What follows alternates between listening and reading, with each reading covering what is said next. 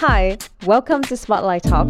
From our live virtual coffee talks, we now bring you the podcast edition. Spotlight Talk connects ideas and stories with curiosity and understanding. We'll bring you people with knowledge, experiences, and ideas that will inspire you and give you a different perspective. If you want to join our live talks, check out spotlighttalk.com. For now, enjoy our podcast.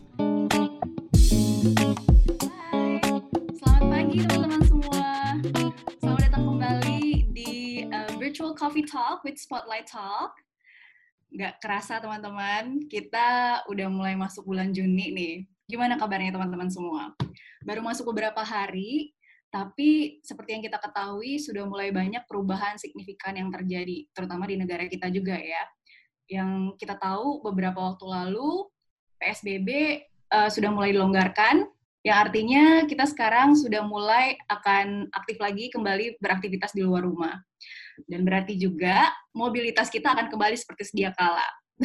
Kenapa ini penting diomongin? Karena akan banyak menyangkut hajat hidup orang banyak pastinya ya, yang berhubungan sama uh, mobilitas, transportasi, terutama di daerah-daerah perkotaan itu akan selalu menjadi sebuah hal yang patut kita perbincangkan. Makanya kita mengangkat topik itu untuk hari ini dan tentunya saya, Dea, sebagai moderator hari ini, tidak sendiri, dan teman-teman semua juga kita akan kedatangan sebuah uh, seorang tamu yang capable banget untuk ngomongin ini, karena memang bidangnya beliau. beliau ini adalah seorang uh, PhD candidate dari Rotterdam School of Management di Erasmus University, Rotterdam, Belanda. Dan uh, fokus tulisan-tulisan uh, beliau ini, research-nya beliau ini adalah memang uh, berhubungan sama transportasi, bagaimana sharing ekonomi di dunia transportasi itu sendiri, dan juga yang nggak kalah penting adalah bagaimana psikologi si penggunanya. Kita-kita nih, konsumer transportasi, pengguna transportasi kan kita berbeda-beda ya. Makanya kita uh, seru nih kayaknya kalau kita perbincangkan hari ini um, dengan tema Urban Mobility 2030 kenapa ini 2030 kita juga pengen ngeliat gimana sih prediksi dan juga challenge yang akan kita hadapi 10 tahun ke depan deh karena seingat saya ya um, landscape transportasi itu selalu berubah seiring dengan kemajuan teknologi. Nah, nggak usah lama-lama, kita langsung sapa aja. Ada Mas Joshua Paundra, uh, atau akrab disapa Mas Josh. Hai Mas Josh. Halo, halo Dea. Halo semuanya. Gimana kabarnya Mas Josh? Baik, baik, baik.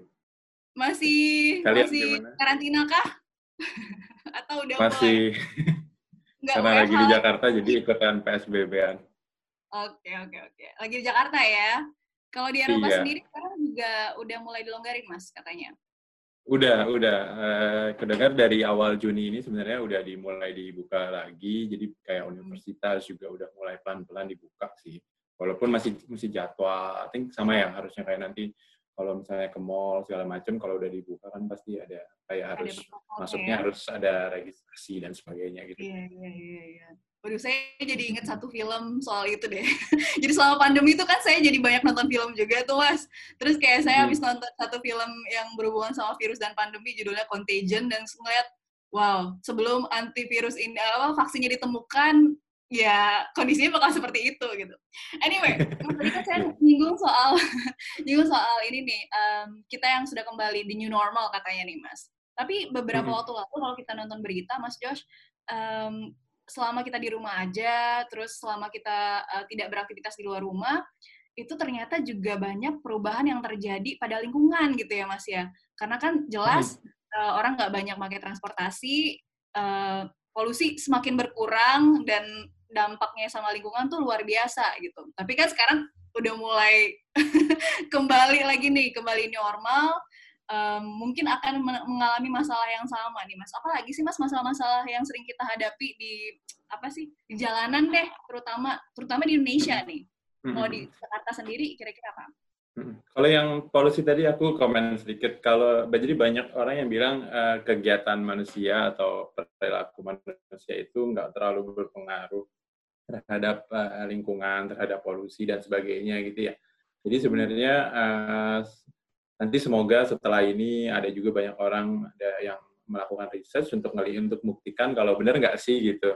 Ternyata apakah benar mobilitas kita kayak kita keluar-keluar itu tuh berpengaruh terhadap polusi, terhadap berpengaruh terhadap uh, apa namanya ke sustainability buat lingkungannya dan sebagainya. Jadi uh, kadang kita masih ragu bilang ah kan kita cuma segini doang gitu ah cuma sedikit doang gitu.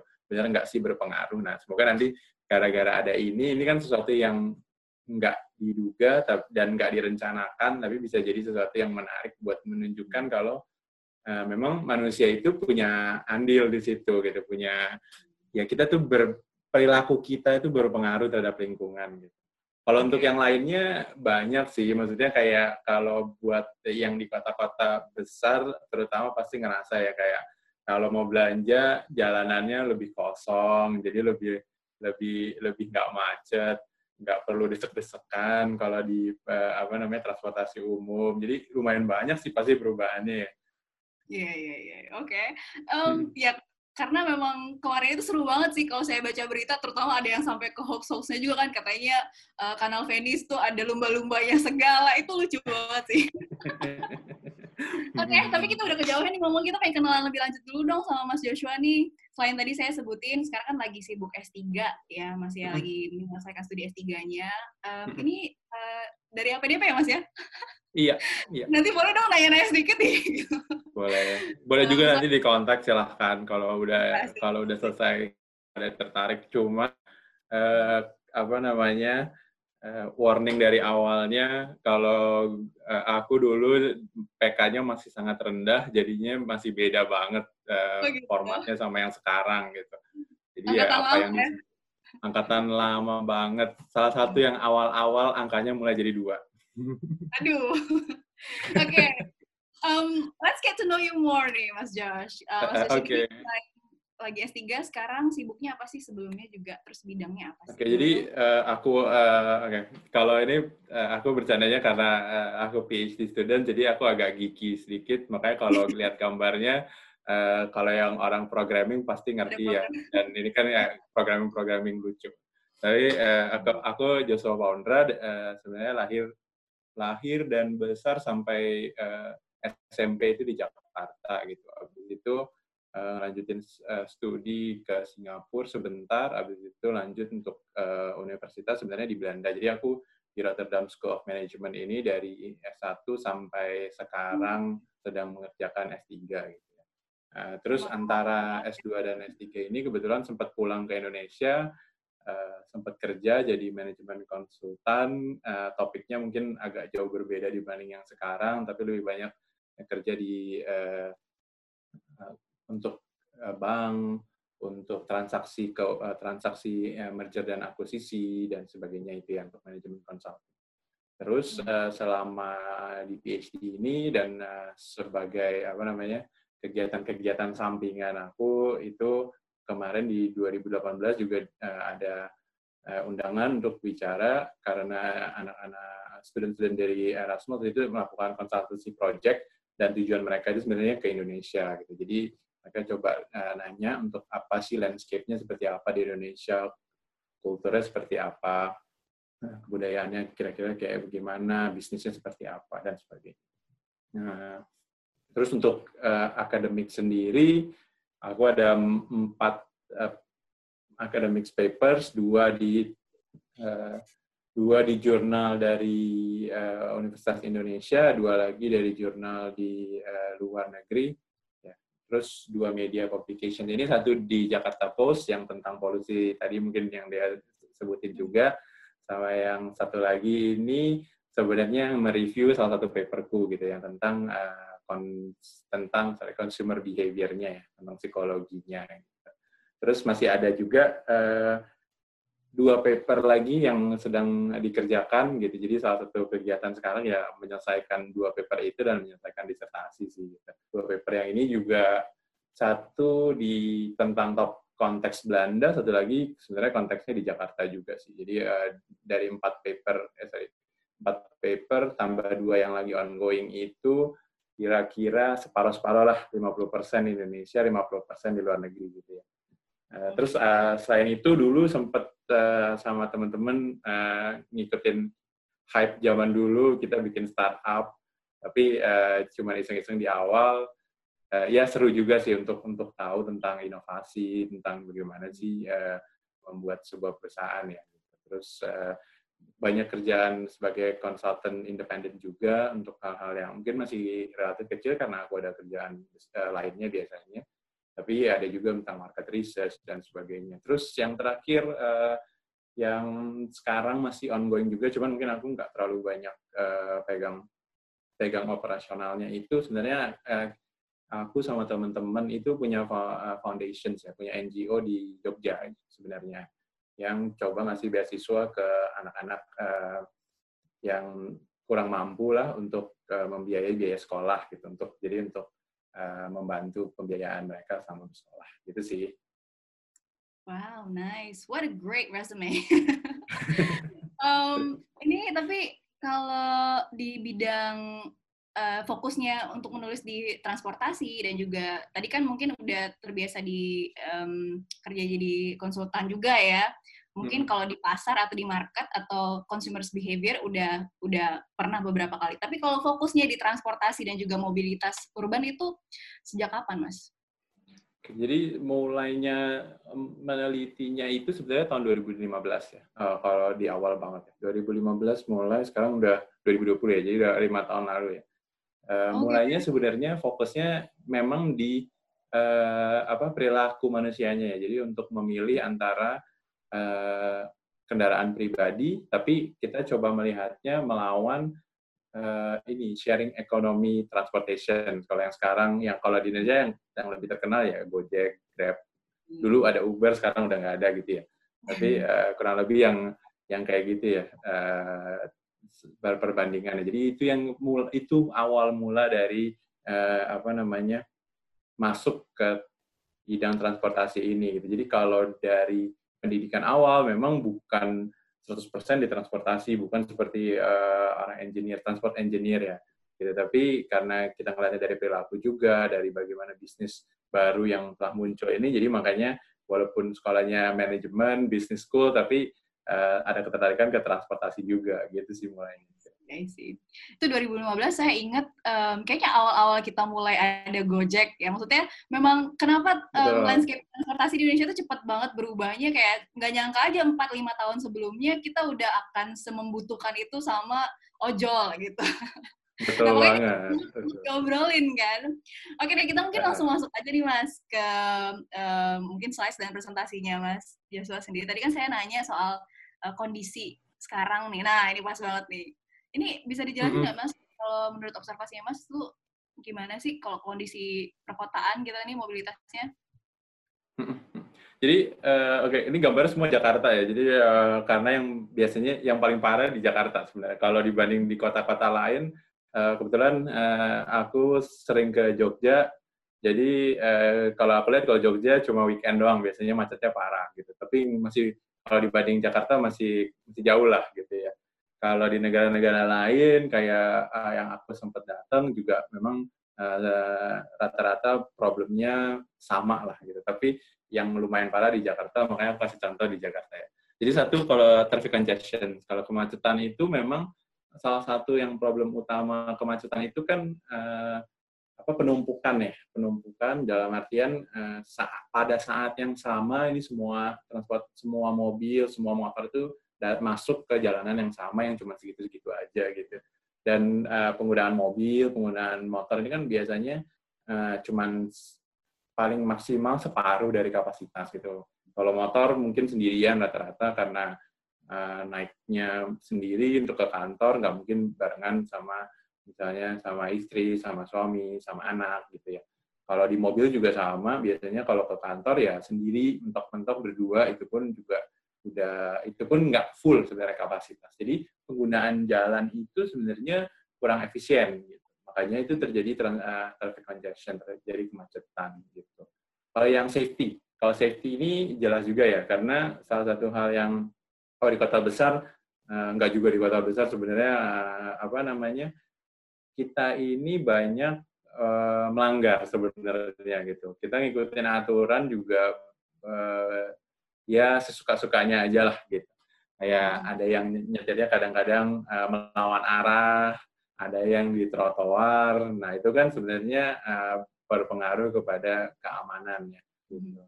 Termasuk di uh, transportasi publik juga. Kalau kayak misalnya busnya uh, jelek, busnya pintunya waktu dulu nggak tertutup, nggak tertutup, tertutup, ya ada kesempatan orang jatuh, orang uh, mau turun, busnya nggak 100% berhenti, ya ya kemungkinan kecelakaan lebih besar. Gitu. Kalau nyetirnya ugal-ugalan juga ya safety ini jadi sesuatu yang problem gitu ya.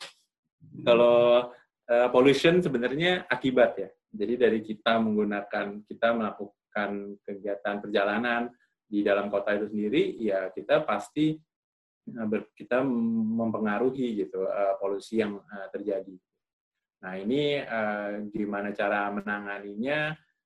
susah-susah gampang gitu karena banyak perjalanan, banyak uh, kegiatan yang harus kita lakukan yang mau kita lakukan dan menurut kita berguna untuk kita, tapi itu punya pengaruh untuk uh, uh, secara masyarakat gitu. Jadi uh, mungkin uh, polusi ini akibat, tapi perlu juga dipikirin sih sebenarnya gimana sih uh, menurunkannya. Jangan sampai Jakarta itu kalau nggak salah selalu jadi salah satu top uh, kota yang paling berpolusi di seluruh dunia gitu ya. Karena negara kalau di kota-kota lain ya kemungkinan nyusul kalau nggak dipikirkan dengan baik. Kalau crowdedness itu lebih ke uh, sama penumpukan ya. Sebenarnya traffic congestion itu kan kalau di uh, transportasi publik ya crowdedness ini kalau semua orang datang di jam yang sama, cukup nggak sih infrastrukturnya, cukup nggak sih ke kemampuan kita untuk menampung uh, orang-orangnya. Crowdedness ini sebenarnya sangat berpengaruh kepada kenyamanan kita uh, traveling ya. Kalau uh, public transportation kita, transportasi umum kita itu penuh banget, sesek terus, itu rata-rata orang pasti nggak mau naik uh, kendaraan umum gitu. Dan itu juga udah di uh, research bahwa sebenarnya kalau kita berdiri dan kita empet-empetan itu kenyamanannya itu kita mau tukar itu dibanding lamanya nunggu sebenarnya dalam dalam dalam dalam jangka waktu tertentu ya gitu. Jadi uh, trade off itu gede gitu. Kita mungkin mau bayar lebih mahal untuk supaya jangan dempet-dempetan banget lah gitu. Terutama untuk orang yang mungkin lebih mampu gitu ya. Hmm. Nah, yang terakhir uh, ini uh, poor infrastructure. Kalau ini mungkin masalahnya lebih ke uh, pemerintah ya, karena pemerintah yang pegang andil untuk membetulin ya, jalanan yang berlobang, uh, rambu yang kurang jelas dan sebagainya. Itu sih. Enforcing, enforcing lah ya, dan juga hmm. yang membangun. Oke, terus gimana dong solusinya, Mas? Kalau aku ya, ada tiga sebenarnya yang aku lihat uh, dan ini juga, jadi kalau aku ada tiga yang aku lihat itu sebenarnya tiga ini uh, nanti teman-teman juga kalau mau nanti aku bilang lagi tapi bisa dibaca juga sebenarnya banyak hal yang mirip di, di KPMG punya report untuk urban mobility 2030 ya. Karena salah satunya adalah uh, electric vehicles. Electric vehicles ini berpengaruhnya ke mana? Ke polusi ya karena kalau dengan electric vehicles, polusi di kotanya berkurang. Walaupun secara total polusinya kita harus tanya, maksudnya kita harus cek juga, uh, kita harus pertanyakan karena sumber uh, energinya dari mana sih? Kalau masih dari batu bara, ya berarti ada polusi di tempat lain. Gitu. Okay. Tapi kalau kita lihat secara kotanya, tetap berpengaruh ya secara lingkungan kita karena uh, emisi di, di di kotanya itu sendiri ya berkurang gitu. Cuma kita uh, ngebuang di tempat lain. Nah, okay. Tapi itu sangat berpengaruh. Nah, yang kedua itu kalau di masa depan sekarang masih progresnya masih terus harus berjalan itu hmm. autonomous vehicle ya orang bilangnya. Ini, yang kalau ini kita naik mobil nggak perlu nyetir gitu lah ya. Hmm. Ya gitu kan. Ini, Terus mobilnya bisa jalan sendiri, bisa parkir sendiri. Google versus Tesla ya mas. Kenapa? Sorry. Google versus Tesla. Eh. Iya. Tapi itu pun banyak yang masih kecelakaan kan kalau kemarin. Ya, Jadi ya. Uh, jadi banyak sebenarnya nanti aku coba uh, jabarin juga ada tahapan-tahapannya sih untuk autonomous vehicle ini. Yang ketiga itu dari shared vehicles. Kalau itu uh, ya seperti semua orang kalau di Indonesia harusnya udah tahu lah ya, karena kan udah sering pasti pakai Grab, Gojek dan sebagainya. Jadi itu yang bagian itu. Tapi banyak juga hal tipe-tipe lain yang mungkin belum terlalu familiar untuk orang-orang di Indonesia. Hmm. Tiga itu sih yang bakalan bergabung harusnya ya. Oke. Kalau gitu mungkin kita bisa sambil bahas-bahas juga nanti. Nah, saya juga mau ngundang teman-teman semua nih kalau pengen nanya, uh, teman-teman bisa uh, lihat di list partisipannya, terus diklik ya tombol raise hand-nya kalau mau nanya, terus kita bisa nanti ngobrol via video call juga. Uh, nanti videonya diaktifkan. Atau nanti um, bisa juga kita lihat dari chat Tapi nanti nanti dulu ya, mendingan kalau mau nanya dari video aja. Nah, tapi mungkin um, kita mau langsung proyeksi ke 10 tahun ke depan deh, Mas. Hmm. Kira-kira kalau prediksinya uh, Mas Josh sendiri, di Indonesia ya terutama, kalau ngelihat uh, psikologi kita nih sebagai pengguna transportasi, karena kan mungkin kita sebagai orang Indonesia tuh ada perbedaan lah mas kalau saya perhatiin kita tuh lebih cenderung kalau udah punya mobil sendiri atau punya kendaraan sendiri mungkin kendaraan umum itu ada adalah pilihan terakhir gitu kan kalau menurut observasinya Mas Joshua nih, penelitian Mas Joshua, itu gimana Mas? Kira-kira apa challenge-nya kalau kita mau menerapkan tiga ini atau apa apa sih kira-kira nanti prediksinya 10 tahun ke depan?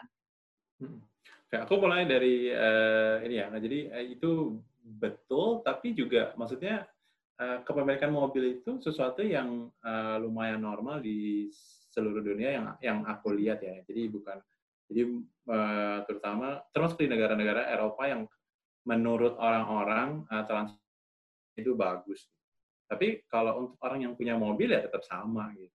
Dan ini juga hmm. salah satu yang kalau waktu kita bandingin misalnya mobil yang uh, apa pakai bensin dibanding sama electric vehicle. Kalau aku coba lihat yang di uh, jenis slide ini sebenarnya electric vehicle ini salah satu tantangannya adalah orang tuh nggak familiar dengan uh, dengan ini gitu. Uh, misalnya kayak kalau kita ngisi bensin cepet datang masnya ngisiin habis itu selesai gitu ya. Cepet paling lima menit lima menit nggak nyampe lah. Kalau pakai nunggu ya mungkin gitu. Nah kalau electric hmm. vehicles kalau ngecharge ngecharge handphone coba misalnya. Kan itu berapa lama ya gitu. Sama kan konsepnya kalau ya, naik electric vehicles itu uh, ngecharge mobilnya ya lebih lama gitu. Terus hmm. kalau kayak gitu kalau kehabisan baterai kalau dalam hal ini ya hmm. kehabisan uh, daya di tengah jalan gimana ya Gitu. Jadi itu salah satu hal yang kalau electric vehicles mungkin buat orang-orang yang udah punya mobil ya. kayak ngerubah gitu kayak dari ya. depan ini mesti ngecharge, mesti nunggu, mesti nunggu setengah jam paling enggak dan sebagainya. Tapi uh, ternyata bisa kok ini makin besar gitu ya kalau electric vehicles di sini. Berarti potensinya ada ya? Potensinya ada gitu. Kalau lihat di 2018 tuh ya ada sekitar 3 juta mobil yang full elektrik ya walaupun mungkin ada yang hybrid kalau hybrid mungkin lebih banyak lagi gitu ya. Nah charging stations ini yang penting sebenarnya karena iya, iya. ya tadi kalau kalau nggak ada char kalau charging nyari tempat stationnya susah kayak nyari apa pom bensin susah orang makin takut lagi. Waduh hmm. ini kalau habis habis tengah jalan gimana ya? Mesti didorong terus gitu kan? Nggak mungkin gitu ya.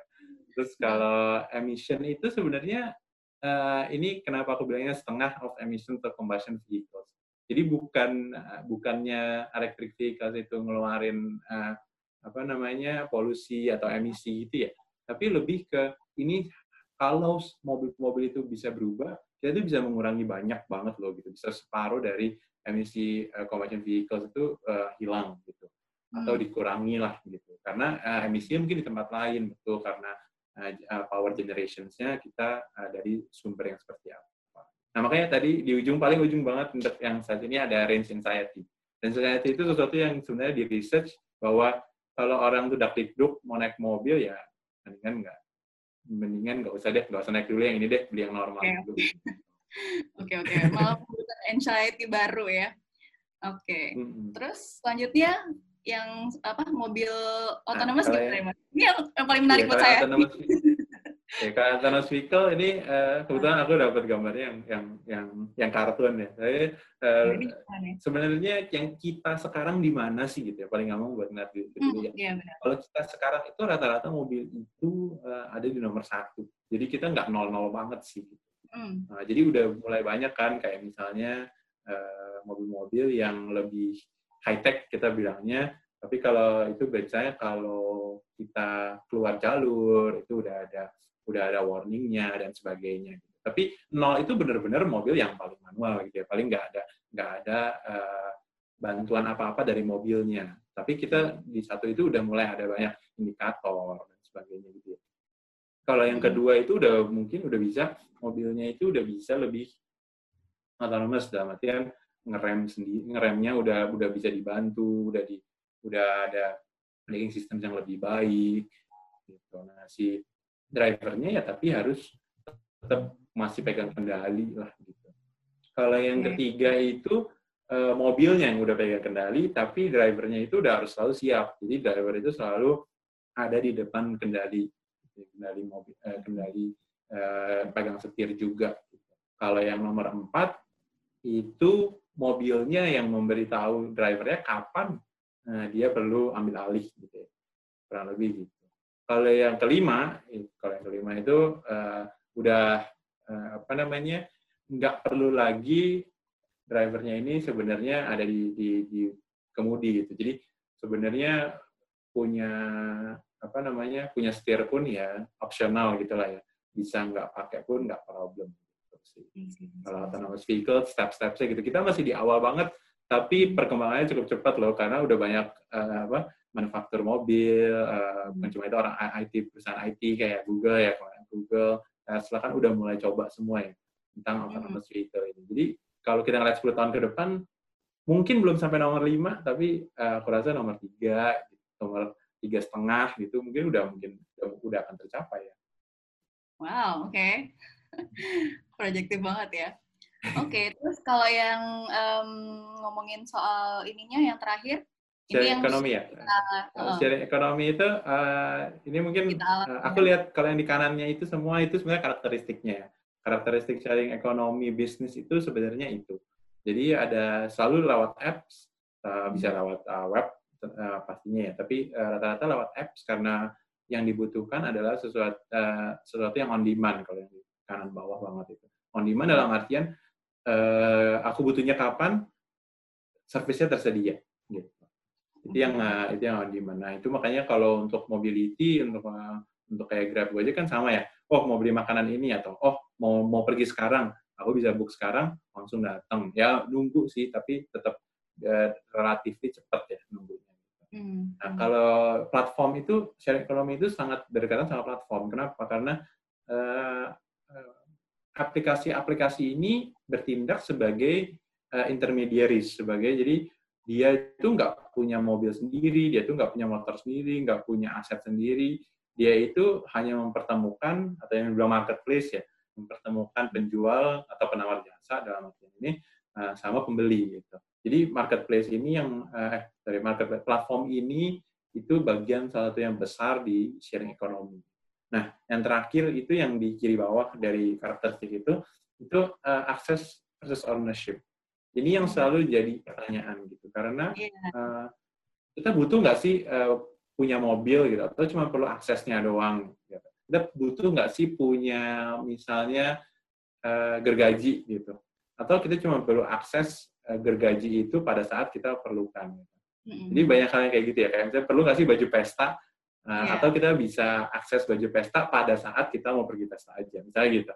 Nah itu yang uh, kalau untuk di luar di luar transportasi ya. Tapi maksudnya jadi sama konsepnya gitu, akses kalau perlu nggak sih kita punya sesuatu atau hal itu sebenarnya bisa selama kita bisa akses itu pada saat kita memerlukan itu udah cukup, gitu ya. Nah, ini uh, pertanyaan nanti uh, kita bisa ngobrol lebih lanjut, tapi uh, itu salah satu hal karakteristik yang paling menarik menurut aku di sharing ekonomi. Nah, kalau di transportasi sendiri, di sharing ekonomi transportation itu yang paling gede sebenarnya ada tiga. Satu itu bike sharing ya. Kalau di luar negeri, kalau di Indonesia mungkin kurang ya, karena ini kan sepeda. Kita nyawa sepeda, bisa langsung lewat apps, langsung pakai, langsung jalan, langsung taruh di tempat lain. Habis itu tinggalin. Itu langsung dibayar gitu itu besarnya dari China, terus sudah mulai muncul banyak di Eropa. Nah, itu katanya estimasi proyeksinya itu bisa sampai 5 uh, eh, miliar US dollar di 2020. Yang car sharing itu juga agak kurang common di Indonesia, tapi ada, dan ya, Hipcar kalau nggak salah namanya. Masih beroperasi apa enggak kemarin, terakhir aku cek sih masih beroperasi ya, dan mobilnya udah, udah relatif lebih banyak. Tapi juga itu pun masih Jakarta banget, dan masih kita harus nyetir dari satu tempat ke lokasi yang dia udah tentukan. Nggak bisa fleksibel banget. Kalau di luar negeri, car sharing ini lumayan fleksibel. Bisa hmm. misalnya dari universitas masuk ke mall, kita parkirin, kita tinggalin mobilnya, kita bisa cari mobil lain untuk naik, untuk balik lagi misalnya, atau tempat lain lagi. Nggak perlu dari stasiun ke stasiun. Itu yang namanya free floating car sharing. Ini itu relatif gede ya, sampai 103 eh, miliar di 2025 karena memang untuk negara-negara yang relatif kotanya kecil, kotanya relatif cuma uh, kecil banget itu ya lumayan menarik ya. Dan kalau di Eropa gitu yang mungkin biaya supir itu atau biaya tenaga kerja itu tinggi banget menggunakan orang menggunakan kayak taksi yang ada pengemudinya itu ya jadinya mahal banget dibanding nyetir sendiri. Kalau ride sharing itu yang paling common di seluruh dunia. Ini uh, di Amerika ya gede, di di Latin Amerika, di Brazil juga besar, di India ada, di Cina ada, di, di Indonesia juga ada, pasti ada yang gitu. Nah ini hmm. tuh uh, yang paling common, yang paling kita tahu ya kayak Gojek, Grab, dan sebagainya. Kalau di China itu Didi, kalau di India itu Ola namanya. Kalau di Brazil itu, aku lupa, tapi juga udah dibeli sama Didi sebenarnya.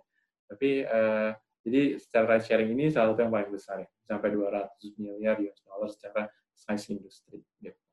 Jadi ini sih kalau kalau dari tiga trennya itu. Nah ini gabungannya gimana gitu? Dari tiga itu sebenarnya kita gabung ke yang aku bilang future urban mobility ini itu adalah mobilitas yang seamless. Seamless itu berarti eh, nggak ada gangguan, nggak ada macet, hmm. tapi uh, vehicle-nya itu connected. Kenapa harus connected? Karena kalau vehicle-nya itu nggak connected, kita nggak bisa tahu jalanan itu macet apa enggak. Kita nggak tahu rute kendaraan itu ke ke mana, jadinya yang namanya seamless dan congestion nggak ada connected ini juga berarti dengan kita dengan mobil-mobilnya ini tersambung satu sama lain, saling mempunyai sensor satu sama lain, uh, mereka bisa jalan sendiri tanpa perlu uh, kemudi dari kita.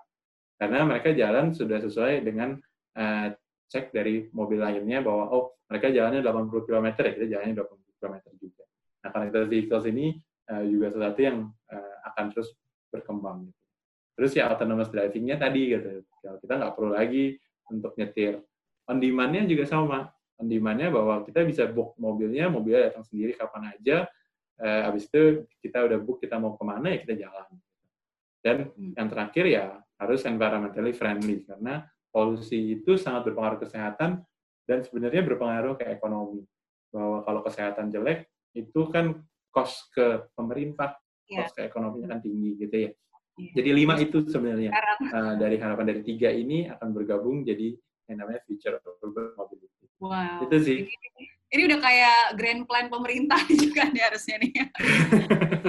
Oke, okay, terus challenge-nya apa dong mas? Pasti dong ada selain kita pengennya kan ada seamless. Um, tapi kira-kira kalau challenge-nya yang mas lihat sendiri apa yang akan kita hadapin?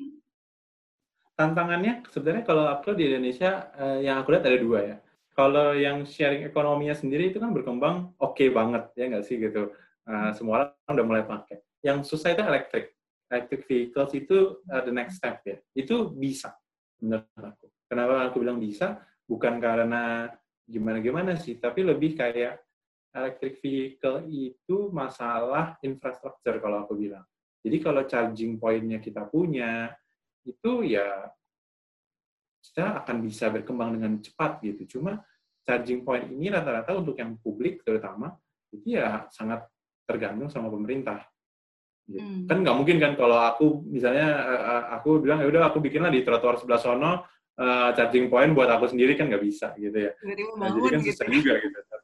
Uh, tapi jadi dukungan pemerintah itu penting. Kalau aku kasih hmm. contoh baru-baru uh, ini uh, aku baca tapi baca di detik.com uh, itu pemerintah Jerman baru merilis insentif untuk uh, masyarakatnya untuk beli electric vehicles. Gitu. Jadi dia ada pengurangan pajak dan sebagainya.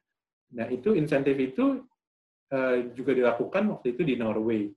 Uh, di Norwegia itu uh, contohnya bahwa kalau punya mobil listrik parkir di tengah kota gratis. Parkir di tengah-tengah kota itu kalau di Eropa tuh biasanya mahal banget gitu.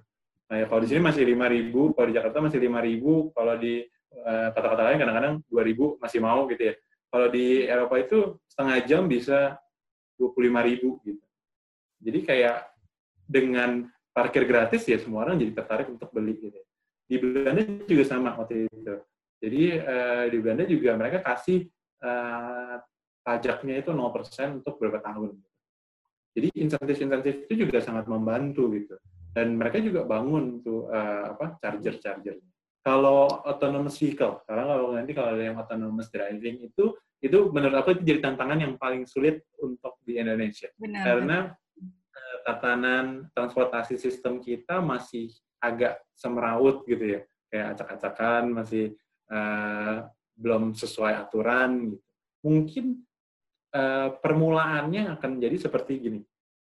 Nanti di tol itu kita udah bisa mulai pelan-pelan nggak uh, perlu lagi kendaliin mobil kita. Jadi awalnya mungkin di tol dulu, baru nanti setelah kalau kita mau keluar tol baru kita harus pegang kendali lagi.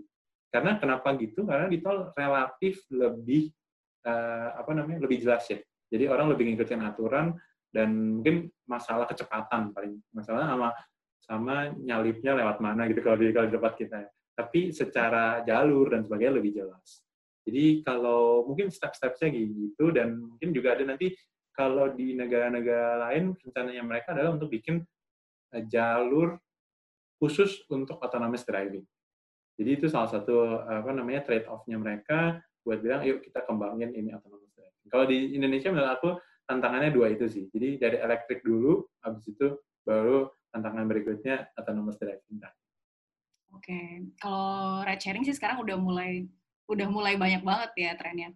Oke, Mas, hmm. kita kayaknya bisa mulai buka sesi tanya jawab diskusi sama teman-teman yang sudah hadir. Sebelumnya saya pengen ucapin terima kasih teman-teman sudah meluangkan Sabtu paginya untuk cerita bareng, untuk ngobrol bareng sama kita di sini. Saya mau ngecek dulu nih siapa aja yang udah angkat tangan. Nanti bisa kenalin namanya, dari mana, terus juga mau nanya atau komen apa ya. Ini ada uh, Freddy Fashrijal yang udah angkat tangan nih. Uh, boleh di oh ini udah udah hidup ya uh, videonya ya boleh langsung udah hidupin dan ya halo Freddy ya Uh, halo Jaswa Kesidea. Uh, kenalkan saya Freddy dari dari Masyarakat Infrastruktur Indonesia.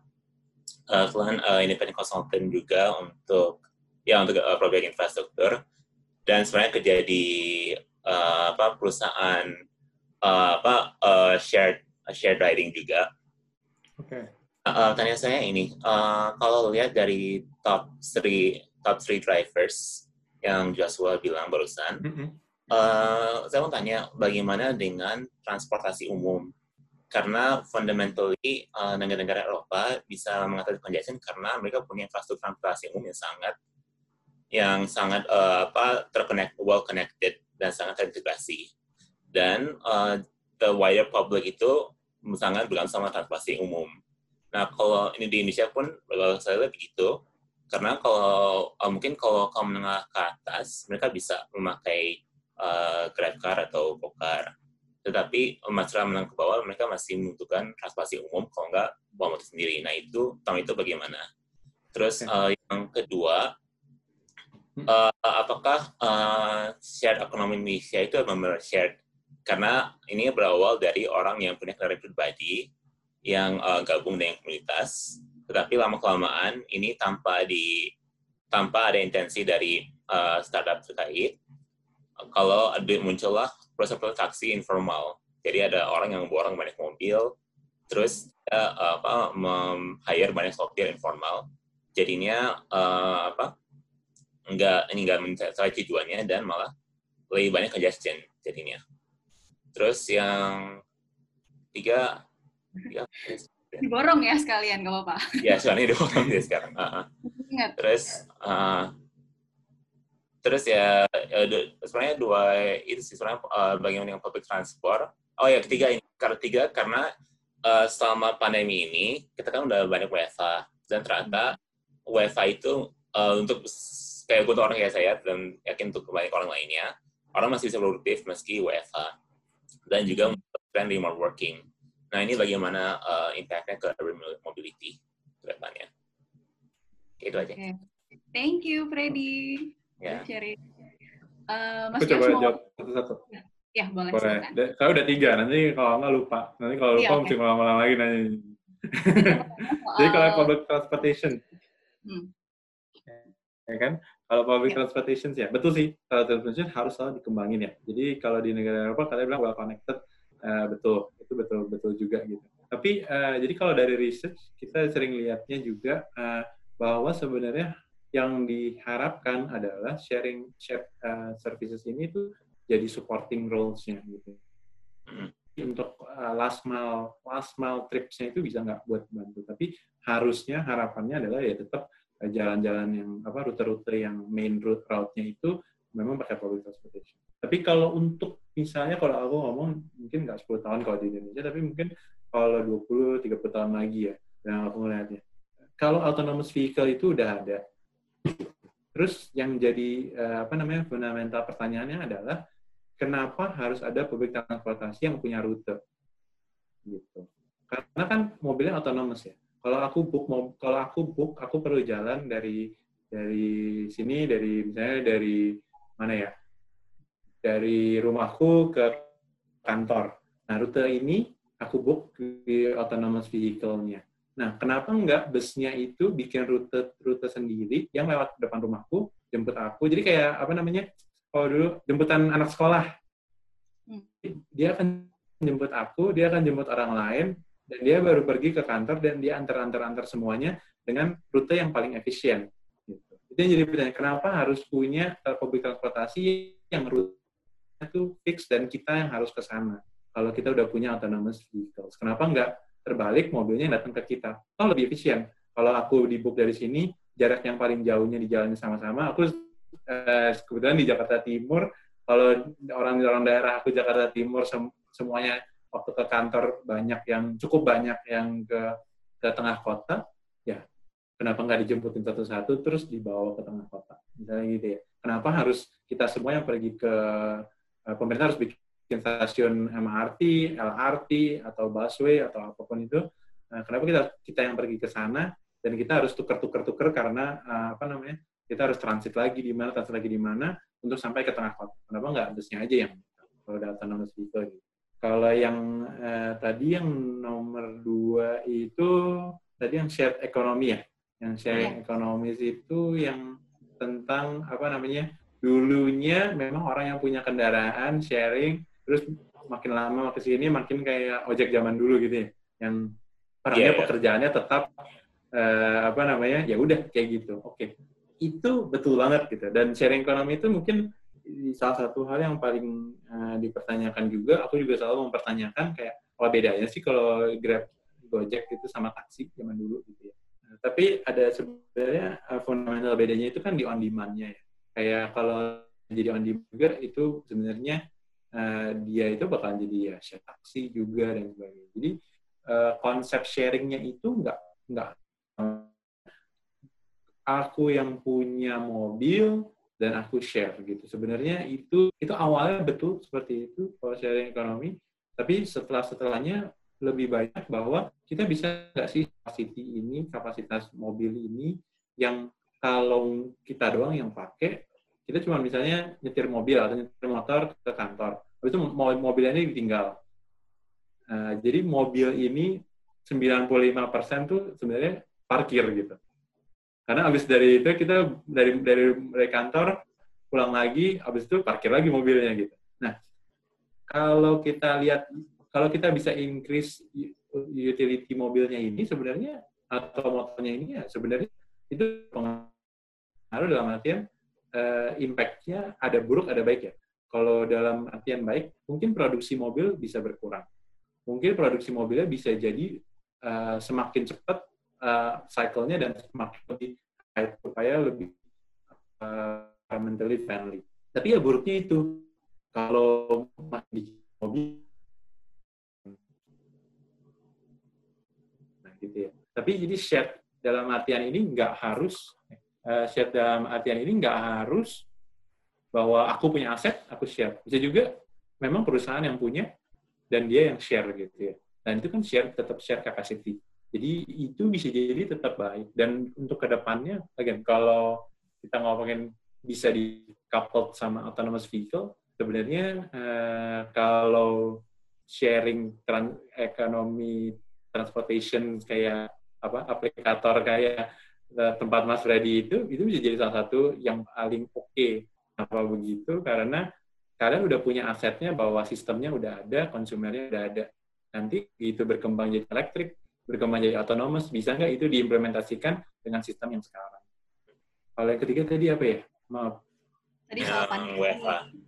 Iya. Remote working. Yang WFH ya. Yeah. Jadi kalau uh, kalau WFH kan memang berpengaruh banget ya. Dan kalau memang bisa kerja dari rumah itu nanti aku menurut aku juga ke depannya bakalan kayak gitu sih. Tapi itu sebenarnya kalau di aku juga ngeliatnya juga udah bilang dari tahun 90-an dari tahun 2000 bahwa dengan adanya eh, apa namanya komunikasi yang lebih uh, baik dengan adanya teknologi informasi yang lebih oke okay, itu ke mobilitas bahwa uh, kita nggak perlu lagi ketemu langsung kita nggak perlu lagi ini tapi kenyataannya nggak gitu juga sepanjang ber, bertahun-tahun tahun ini. Baru kali ini kita bisa lihat ya uh, impactnya gitu. cuman uh, kadang saya mikirnya banyak hal yang lebih efisien lebih bukan barengan sih gitu. Jadi nggak kalau terpisah itu lewat meeting-meeting online dan sebagainya itu memang lebih challenging uh, dan mobilitas itu tetap jadi satu yang kritikal kalau kita memerlukannya. Gitu sih moga-moga nggak jawab ya mas. Aku iya. tiga tiga ya soalnya uh, tiga ya. Jadi adanya oke okay. thank you mas Freddy um, saya jadi salfok sama background ya saya juga suka Friends oh iya yeah. oke okay. Thank you Mas Redi ya. ya uh, nanti kalau mau ada yang tanyain boleh lagi deh. Uh, kita mungkin lanjut ke pertanyaan berikutnya nih Mas Joshua. Ada uh, Ranggi Haris Pribana yang udah angkat tangan juga. Uh, halo, bisa disebutkan? Halo. Kak Dea, terima kasih. Halo.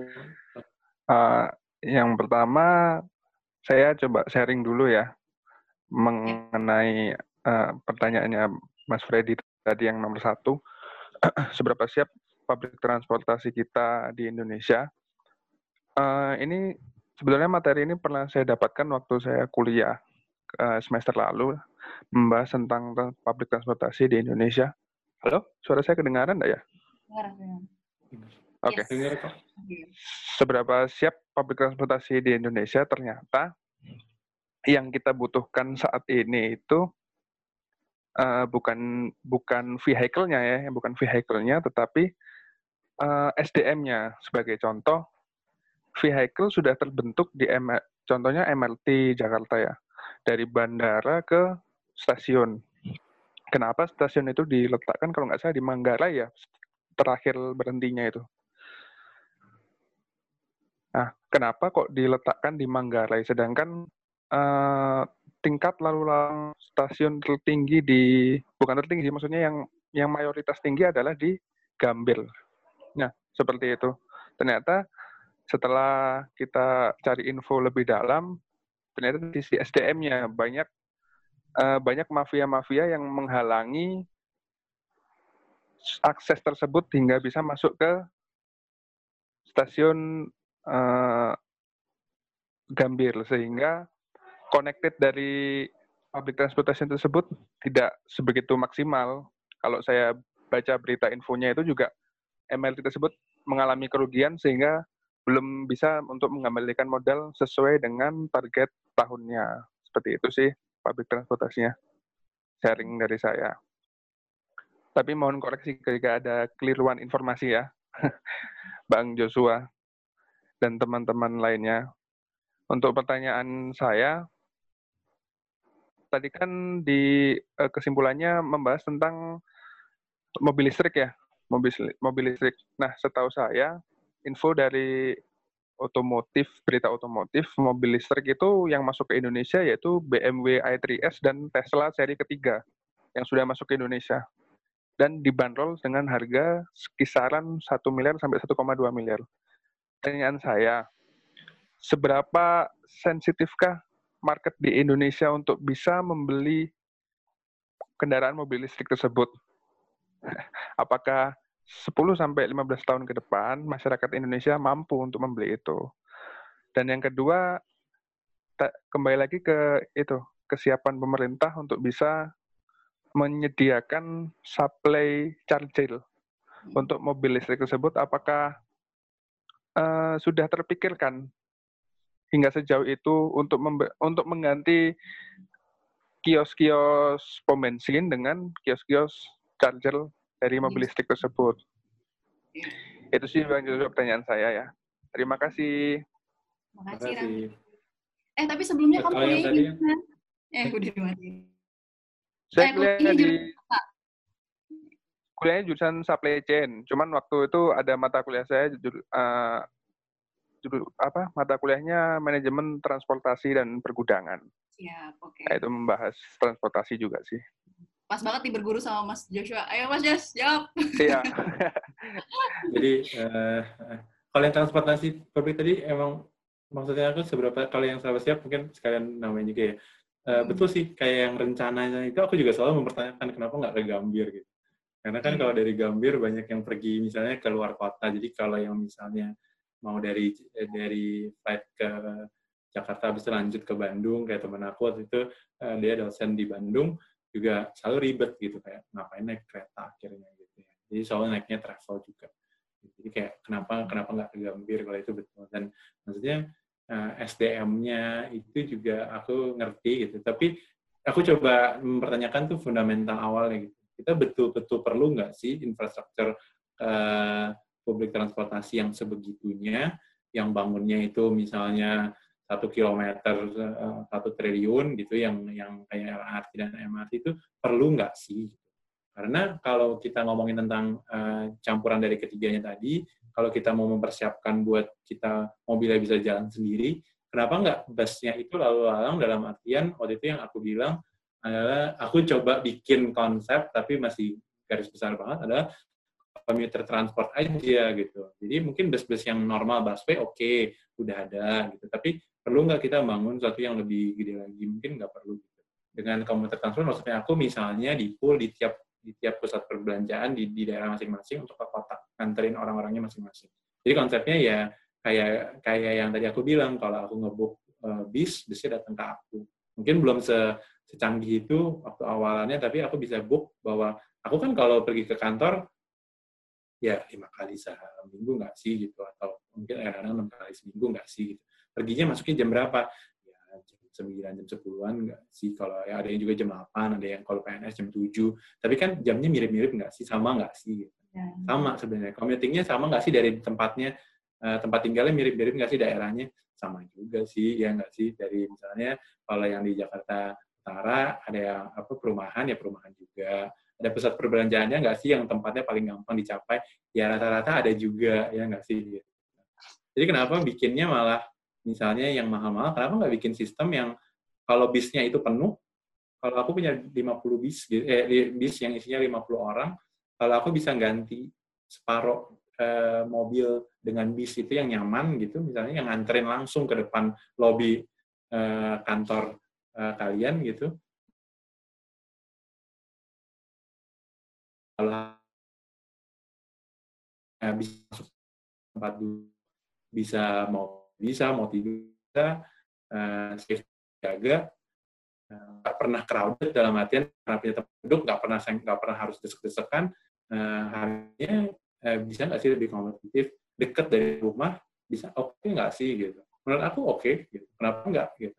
Dan kalau aku yang sebagai komputer kalau aku baliknya ke pusat perbelanjaan pusat perbelanjaannya tertarik nggak sih?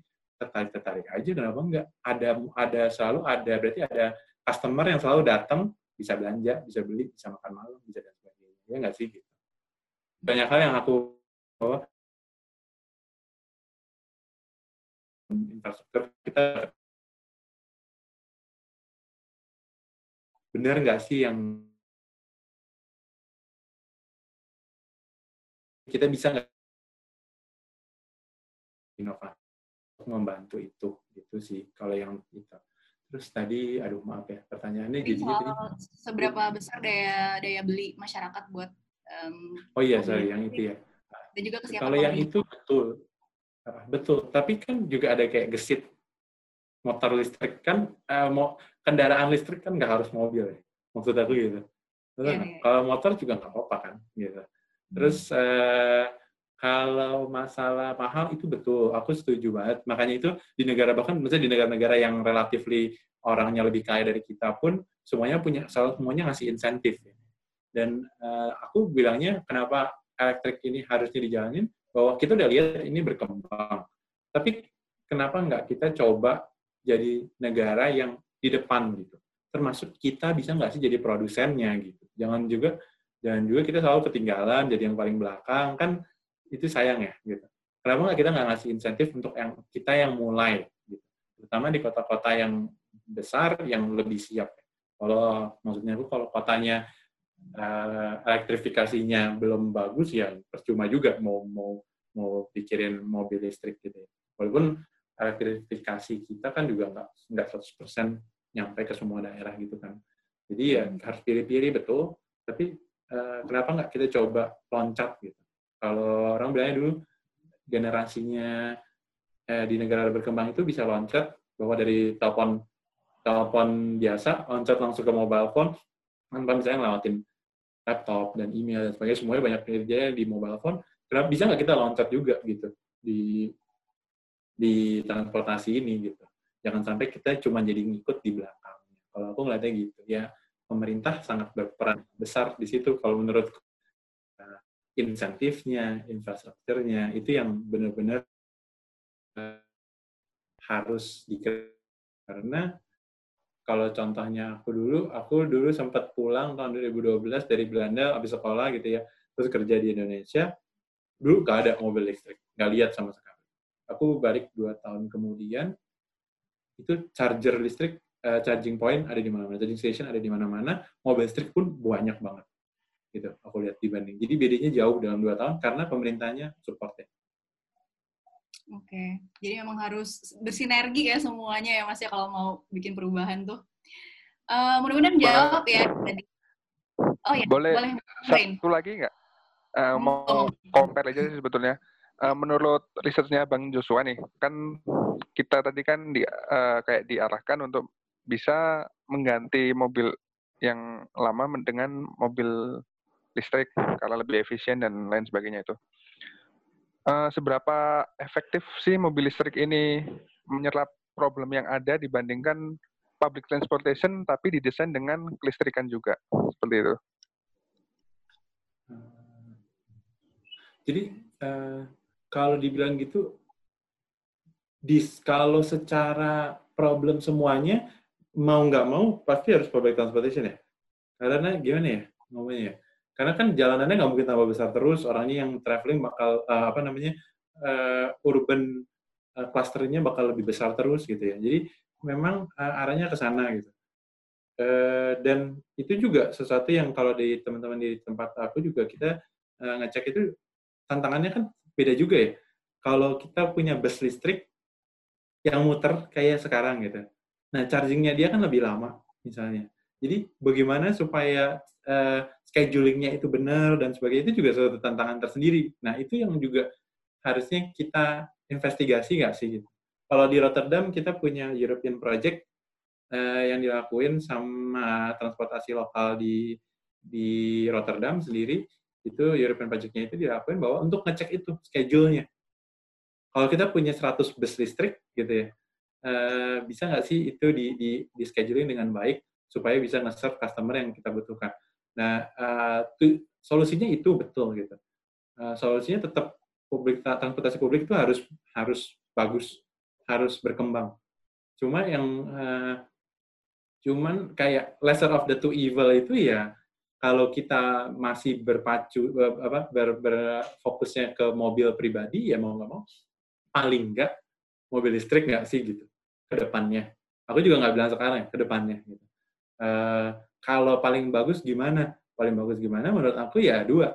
Uh, apa gabungan dari antara itu semua bahwa transportasi publik itu bisa serasa mobil pribadi dalam kaitannya dalam atau apa namanya on demand arrangementnya yang kayak di shared uh, mobility tadi bahwa aku bisa book mau bis langsung langsung selesai tanpa perlu nunggu schedule-nya oh nunggu lima menit lagi busnya datang walaupun se se, se, se apa se efisien dalam artian aku tahu persis lima menit lagi busnya akan datang menurut aku tetap lebih baik kalau aku on demand oh aku langsung tahu busnya akan datang habis itu aku akan diantar nyampainya jam sekian jadi eh, tahapannya menurut aku dua-duanya harus jalan bukan nggak jalan gitu jadi eh, karena pasti masih ada orang yang mau punya mobil hmm. gitu. pasti ada orang yang mau punya uh, jadi itu tetap harus jalan, ditambah juga public transportation bukan cuma harus makin banyak uh, jaringannya, tapi juga pelan-pelan berubah ke elektrik. Oke. Oke, terjawab ya, Ranggi ya. Oke, terima kasih. Terima kasih. Terima kasih kembali. Um, Oke, okay, Mas. Banyak nih sebenarnya yang pengen ditanyain juga sih. Aku juga udah punya list sendiri. Tapi kita kasih kesempatan ke yang lain nih. Ada, saya lihat ini ada Dian Hasanuddin. Mbak Dian. Silahkan, namanya siapa Mbak? Panggilannya Dian. Halo. Dengeran nggak Mbak? Ya, kedengeran. Oke, okay. mau nemenin Mbak Dea nih perempuan pertama yang nanya. Silakan, silakan. Mungkin mau nanya aja, saya uh, panggilannya Dian dari uh, alumni mahasiswa perencanaan wilayah dan kota UGM.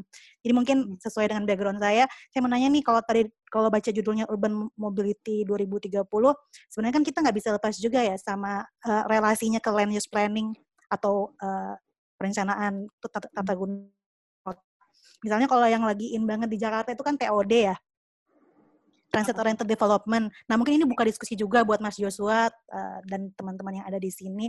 Nah, mungkin TOD ini kan bias banget buat Jakarta, padahal kan di Indonesia ada ratusan kabupaten kota, 400, hampir 500 ya. Tapi masalahnya kan kalau Jakarta udah pasti semua niruin. Nah, kira-kira dari Mas Joshua dan teman-teman kritik terhadap TOD ada nggak sih? Karena kan strateginya untuk urban mobility di level meso itu biasanya ya sekarang ini pemerintah baru ke TOD yang saya tahu ya dan memang lagi gencar-gencarnya dengan pembangunan um, apa stasiun-stasiun MRT, stasiun um, dan pemukiman di sepanjang uh, integrasi pemukiman di sepanjang uh, jalur-jalurnya.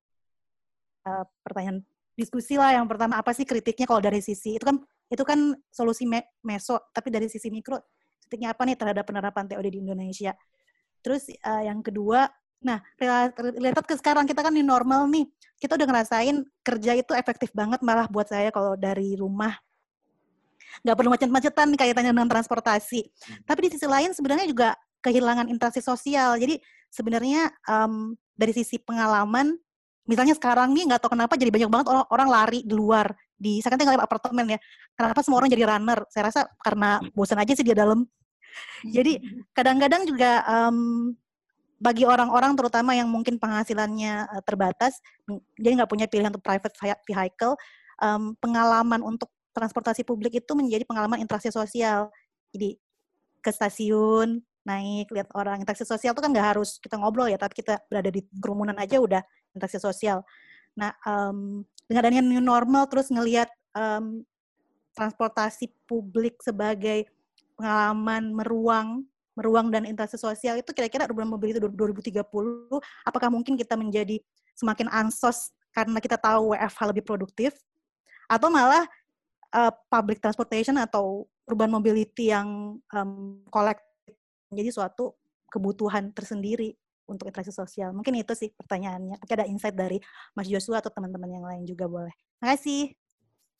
Terima kasih. Kalau yang TOD tadi itu sih kalau dari apa namanya urban planningnya, uh, oke, okay. ya, mungkin Mbak Dian lebih jago daripada aku ya karena aku kan sekolahnya bisnis. Tapi uh, apa namanya, aku melihatnya gini kalau TOD itu kalau kritik tadi bilangnya kan, uh, bener nggak sih kalau kita itu siap buat maksudnya kita bikin ini semua gitu. Kalau apakah misalnya kayak yang daerah rumahnya kayak di tempat aku yang perumahan-perumahan yang jalan kalau mau ke jalanan besar jauh terus gimana gitu ya Nah, itu kan tetap tantangan tersendiri untuk last mile-nya. Last mile-nya bisa di, bisa bisa di solve nggak sih? Kalau memang bisa cuman kita bangun semua persis, semua ada di apa namanya, dia tinggalnya apartemen dan semuanya dekat di daerah situ doang, langsung bisa connected ke LRT ke MRT ya, think bagus-bagus aja ya, gitu. Cuman uh, bener nggak sih bisa begitu gitu? Kalau terus kalau misalnya kayak gitu, satu lagi yang aku bertanyakan kan uh, berapa banyak yang pakai publik uh, apa, transportasi publik itu cukup nggak sih kapasitasnya gitu?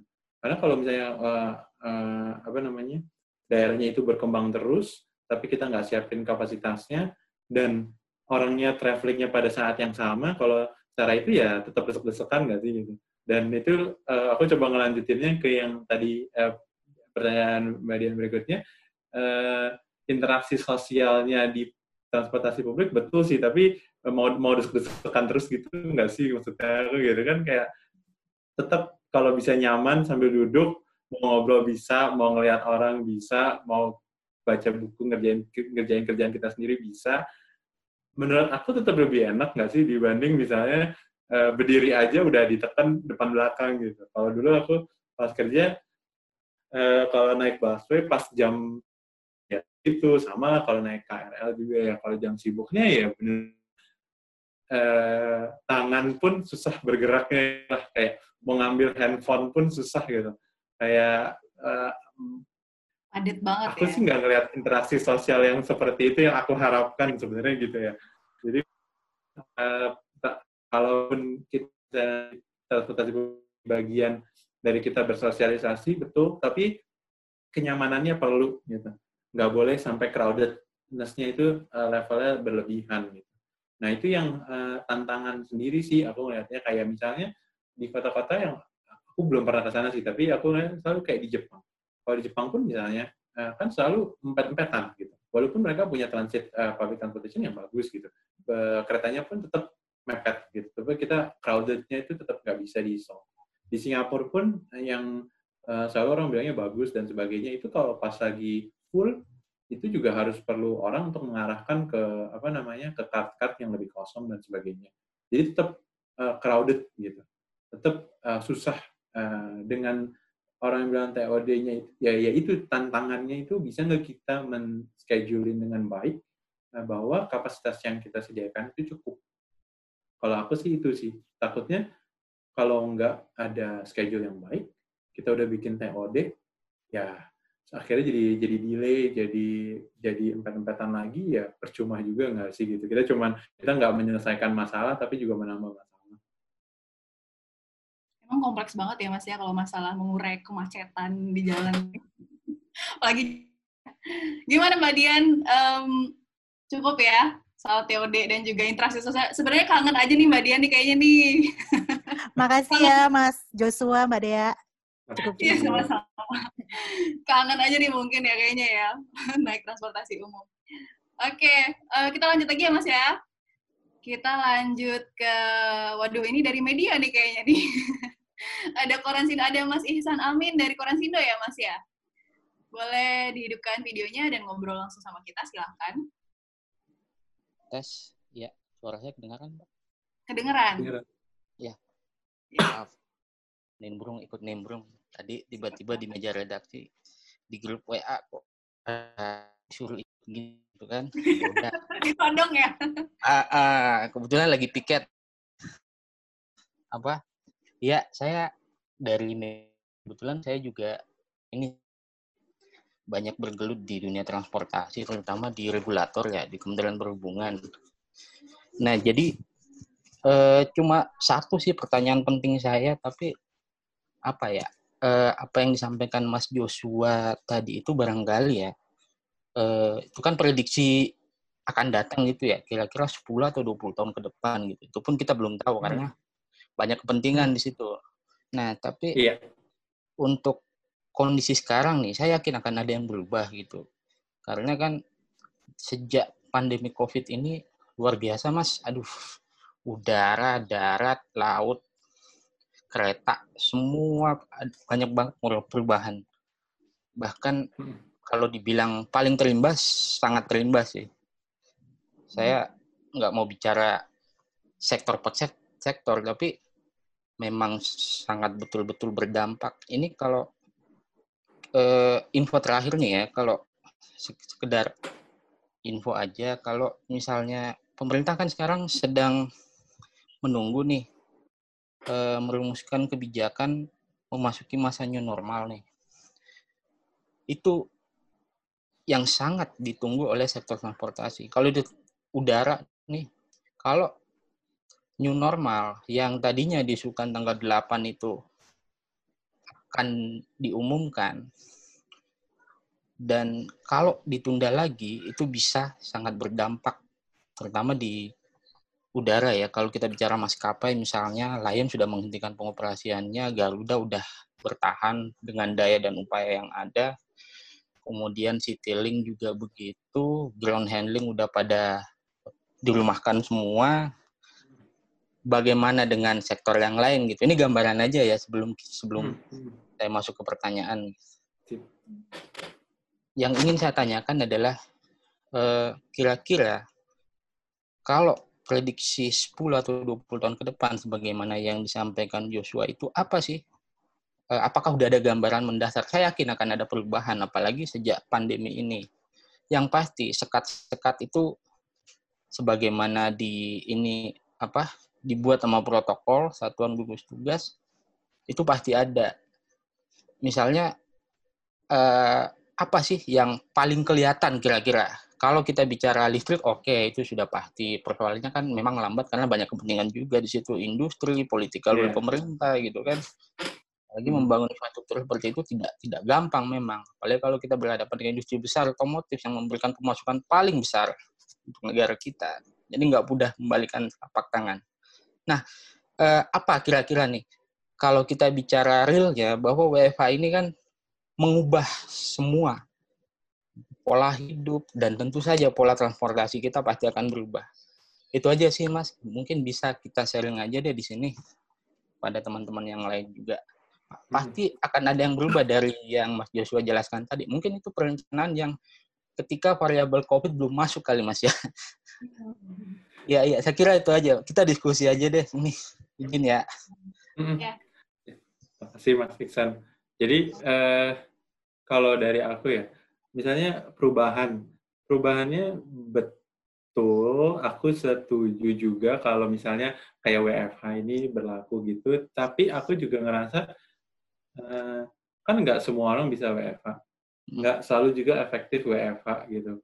Kalau kalau mas di apa namanya wartawan ada juga saat-saatnya ngejar-ngejar respon eh, narasumber kan ribet ya kalau cuma diteleponin doang lah gitu misalnya lebih gampang lebih gampang didatengin diajak ngobrol lebih lebih lanjut gitu kalau aku ada ada juga tantangan tantangannya tersendiri gitu.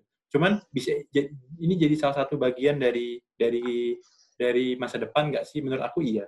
Walaupun uh, se se apa namanya se sebesar ini nggak sih skalanya? Menurut aku enggak jadi kalau misalnya kita tahun depan kita udah punya apa vaksin misalnya gitu ya. Menurut aku pasti lebih dari 50% itu uh, perusahaan akan balik lagi seperti biasa, seperti kemarin gitu, sebelum new normalnya ada gitu. Uh, work from home-nya uh, mungkin dari yang dulunya nggak boleh, dulunya masih pakai apa uh, absen, mungkin sekarang udah lebih boleh gitu ya, mungkin sehari dua hari boleh gitu. Tapi aku rasa perkembangannya aku kok nggak nggak yakin 100% bahwa saya bilang oh ya udah sekarang abis itu bebas total gitu kalau kita bisa work from home menurut aku kok kayaknya nggak kayak gitu ya. Gitu. Dan uh, dan nanti maksudnya ada social pressure-nya buat bilang kalau meeting kok lu di rumah terus gitu. Kayak cuma datangnya lewat lewat lewat online terus gitu. Pasti ada juga gitu kalau semua teman-teman ada di kantor ya tadi interaksi sosial ya juga penting kan gitu. Nggak nggak bisa dikata kita work from home nah kalau dari situ kan berarti uh, mobilitasnya akan bertambah terus gitu. Dan uh, urban agglomerations-nya pun nggak bakal berkurang sih menurut aku ya. Jadi kayak misalnya di kota-kota besar akan terus bertambah gitu. Uh, orang yang tinggal di urban uh, area juga kalau prediksi-prediksi yang aku tahu semuanya itu selalu bertambah. Kalau kita sekarang di 50 persenan secara dunia, 50 persen ya, itu akan selalu bertambah gitu populasi di urban area. Jadi uh, tantangannya tetap ada di situ gitu menurut aku. Kalau dibilang misalnya yang semuanya itu prediksi ke depan, aku tuh sebenarnya yang kemarin aku lihat itu yang yang tadi aku bilang kalau komuter transport itu sebenarnya bisa langsung dilakuin nggak sih? Selama ada pemerintah yang mau ngelakuin. Itu cocok nggak sih buat buat new normal? Menurut aku cocok. Kalau uh, Mas Iksan misalnya jalan sendiri, daripada naik busway harus dijagain 50 persen, 50 persen, 50 persen, kita nggak tahu 50 persennya berapa, gitu kan? Kalau uh, kalau kalau pemerintah sebagai yang yang apa namanya yang mengatur transportasi publik sewa bis ke bis-bis yang udah nggak jalan selama selama COVID ini gitu ya, bis pariwisata, bis antar kota, terus disediain buat tempat duduk 25 orang untuk isi 50, kan lebih gampang ngaturnya. Terus diatur dari misalnya dari daerah dari wilayah ini dari kelurahan ini ada 10 bis arahnya misalnya ke ke tengah kota untuk jurusan ini ini ini ini ini. Kan lebih gampang aturnya. Kalau bisa bisa di book lewat aplikasi, bisa juga mungkin sama sama aplikasi-aplikasi yang udah ada yang kayak tempatnya Mas Freddy gitu kan ya. Uh, uh, kayak tapi kan uh, lebih gampang nggak sih buat buat diaturnya? Bisa lebih gampang nggak sih buat ngikutin aturan yang udah dibuat sama pemerintah sendiri? Menurut aku jauh lebih gampang loh dibanding setiap orang itu bebas pergi ke halte mana aja terus nungguin bus juga ngantri satu meter satu meter memangnya kita cukup punya uh, apa halte-halte kita cukup buat orangnya itu nunggu satu meter satu meter satu meter jaraknya gitu ya. Aku kok ragu-ragu ya gitu. Lebih baik kalau misalnya di pusat perbelanjaan di mall orang nunggu tuh satu meter tuh masih cukup lah. Masih ada lima lantai sepuluh lantai gitu kadang-kadang ya, enam lantai buat nunggu atau misalnya di apartemen-apartemen di rumahnya dia sendiri uh, kalaupun uh, bisa gitu yang transportasi kayak gitu kan bisa dilakukan sekarang. Bisa juga berguna untuk di masa depan arrangementnya. Dan itu berguna nggak sih? Baik nggak sih? Menurut aku sih baik-baik aja gitu. Kalaupun nggak penuh-penuh banget, kalau kita bisa ganti 3-4 mobil dengan satu bis, menurut aku itu dalam skala kalau udah 100-200 mobil bis kan uh, tetap aja membantu uh, mengurangi kemacetan, ya nggak sih gitu terutama di jam-jam sibuk. Kalau di luar jam sibuk ya naik busway juga nggak masalah, memang nggak 50% kok kapasitas yang dipakai gitu. Jadi eh, kalau aku menurut aku ada hal-hal yang bisa dilakukan sebenarnya eh, asal kita mau dan lebih mudah. Kalau masalah politiknya aku angkat tangan gitu karena memang kalau udah ada kepentingan ya itu sesuatu yang ya aku juga ngerti lah memang susah kalau udah ada kepentingan Cuman solusi-solusinya menurut aku ada kok gitu, bisa kok gitu. Dan itu yang mikirin juga nggak cuman mereka sendiri kok gitu, banyak juga kok yang bisa bantu dan mikirin dan bisa ngebantu uh, dalam sisi uh, ngaturnya dan sebagainya gitu sih. Itu menurut aku kayak gitu sih kayak Mas. Ya, uh, saya juga ada ini sih kalau sepakat nggak sih kalau misalnya sejak WFH ini kita uh, misalnya di uh, apa kantoran itu dibatasin dalam arti 50% itu juga bisa kali ya atau gimana? Karena kan kalau kondisi kayak sekarang kita paksakan orang masih akan takut trauma misalnya naik transportasi publik di eh, KRL misalnya atau di busway misalnya gitu. Gimana menurut Mas? 50 persen itu aku yang paling susah itu gimana uh, apa sih ngaturnya sih gitu. Uh, kalau dari perusahaan itu lebih gampang, tapi kalau di mall itu yang aku nggak kebayang. Di pusat perbelanjaan itu yang aku nggak kebayang. Kayak soalnya uh, aku kasih contoh di Bangkok ya. Yang kemarin dia buka juga ngakuin hal yang sama. Itu antriannya kan tetap panjang di luar. Jadi kayak uh, ya di dalam sih 50 persen, tapi di luarnya itu bisa diatur dengan baik nggak sih? Gitu. Jadi aku yang aku paling takutin itu sih gitu kayak di dalam betul begitu di luar bagaimana gitu dan kalau masuk itu kalau yang aku tahu yang di mall-mall di bank itu uh, kita harus nge-scan handphone ya jadi handphone kita harus nyala terus location harus nyala terus kalau keluar pun kita scan out untuk supaya bilang kita keluar jadi kapasitas di dalam pun kita tahu berapa sebagai yang uh, pemilik pusat perbelanjaan uh, aku sekali lagi aku bilang oke okay, di dalam aku setuju banget tapi di luarnya kan kita nggak tahu gitu. Apakah misalnya informasinya bisa tersebar bahwa oh misalnya nanti di kalau di Jakarta Grand Indonesia gitu. Oh kapasitasnya sudah 45 persen, jangan datang lagi gitu kan kan kayaknya kan nggak mungkin gitu ya ada informasi seperti itu. Terus nanti orang jadi nunggu di depan. Kalau nunggu di depan satu meternya beneran nggak sih dilakukan. Yang gitu-gitunya aku kok masih ragu ya. Kalau di perusahaan lebih gampang bilang A B A B pokoknya anda masuknya hari uh, yeah. untuk yang grup A masuknya hari Senin Selasa Rabu atau Senin Rabu Jumat uh, orang masih ngikut lah gitu menurutku ya uh, selama yang bos perusahaannya mau ngikutin aturan gitu. Tapi kalau yang udah bebas kayak peserta kerjaan aku benar-benar 100% aku masih ragu sih gimana ngaturnya gitu. Gak ribet ya. banyak kepentingannya soalnya juga kan ya Mas ya. Oke, Mas Isan? Iya, iya. Saya kira cukup. Saya mendengarkan aja sambil diskusi semua deh. Makasih, Mas. Sebenarnya, makasih Mas. Siap, siap. Um, mungkin kita ambil pertanyaan terakhir ya uh, untuk tahun ini Mas Joshua. um, kalau saya lihat nih, kayak tadi Mas Freddy mau lanjut lagi nih. Ayo, boleh, mau nggak Mas Freddy? Mau komen atau mau nanya lagi? Oke, okay, uh, kasih uh, deh, ngasih satu lagi. Karena mau nanggapin ini apa uh, statement dari Joshua tentang lu gak sih kita punya, lu gak sih kita investasi di transport, transport publik massal ya?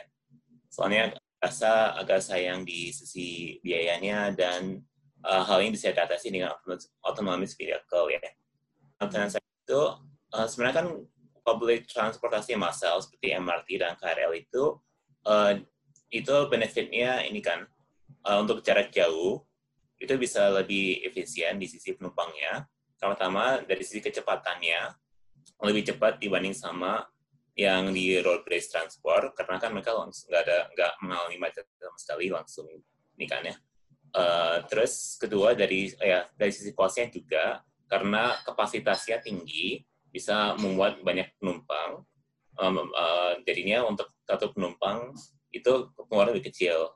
Nah, sekarang juga trennya semenjak ada MRT banyak yang naik uh, naik naik sama